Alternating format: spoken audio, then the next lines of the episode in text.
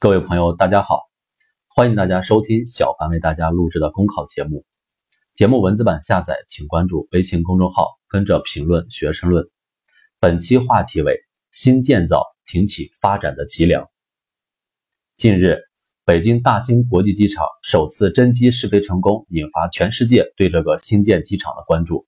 航站楼楼顶采用了八千多块玻璃，且没有两块玻璃是一样的，采用国内首创的。层间隔隔震技术将成为全球最大单体隔震建筑。航站楼采取双进双出模式，让乘客换乘效率大大提高。北京大兴国际机场展现出中国新建造的气势与魄力，被国际媒体盛赞。以新机场为代表的中国新建造，已经成为向世界展示中国的亮丽名片。拥有领先全球的核心技术群，让中国成为世界上第一条高寒高铁。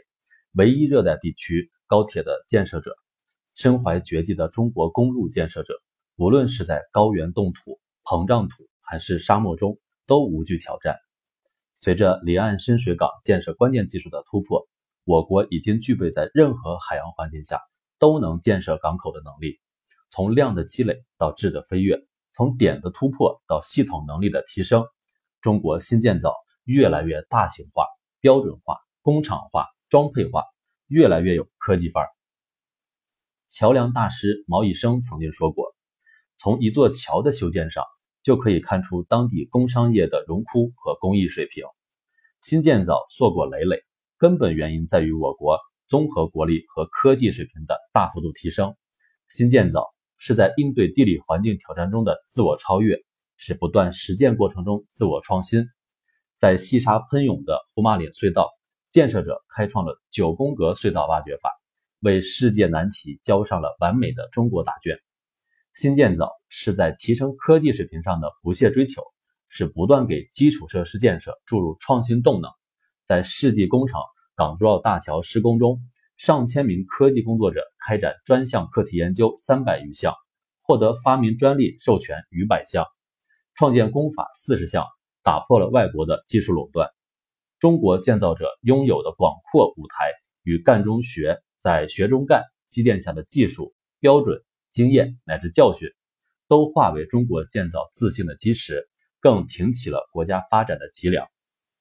以基础设施建设为代表的中国建造，已经成为开展国际交往、加强国际合作的重要抓手和平台。新建造不仅集中展示中国建造深厚的硬功夫。也在传递中国标准、中国服务等软实力。通过参与共建“一带一路”，中国建造的足迹已经遍及世界各地。从世界最大规模的全预制装配式桥梁——文莱但布隆跨海大桥，到东非地区首条现代化电气铁路——埃塞俄比亚首都亚德斯贝亚贝至吉布提铁路，再到中欧陆海快线的重要支点希腊比雷埃夫斯港，可以说。中国具有当今世界上最完善的基础设施建设输出能力。中国建造正给世界各国人民带来了现代化的基础设施。致力于提升标准线的中国建造，不仅为世界各地的发展做出卓越贡献，也在很大程度上带动了工程设计、运营、咨询等横向产业的飞速发展。建造是应用型技术，实践的越多。建造的越多，经验就越多，创新也就越多，人才积累也就越多。新建造更是我国产业工人、专业技能人才、高级工程师的摇篮。在隧道开掘领域，采用盾构机进行施工是一种世界通用方法。我国曾经面临核心技术缺失、经验不足的问题，但是随着我国在世界隧道挖掘中越来越多采用盾构法，中国工程师和技术工人。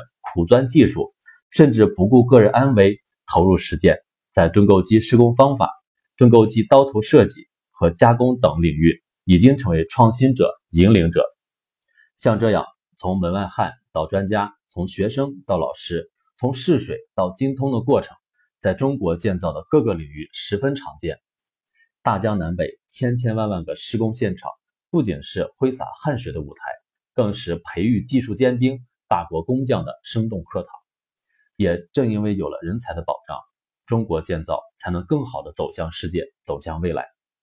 上世纪八十年代初，我国交通地图上还没有一条高速公路，平均路网时速仅三十公里。谁能想到，今日一条条高速公路顺着壮美山川交错成网，中国能在全球交通建设舞台上收获一系列世界第一。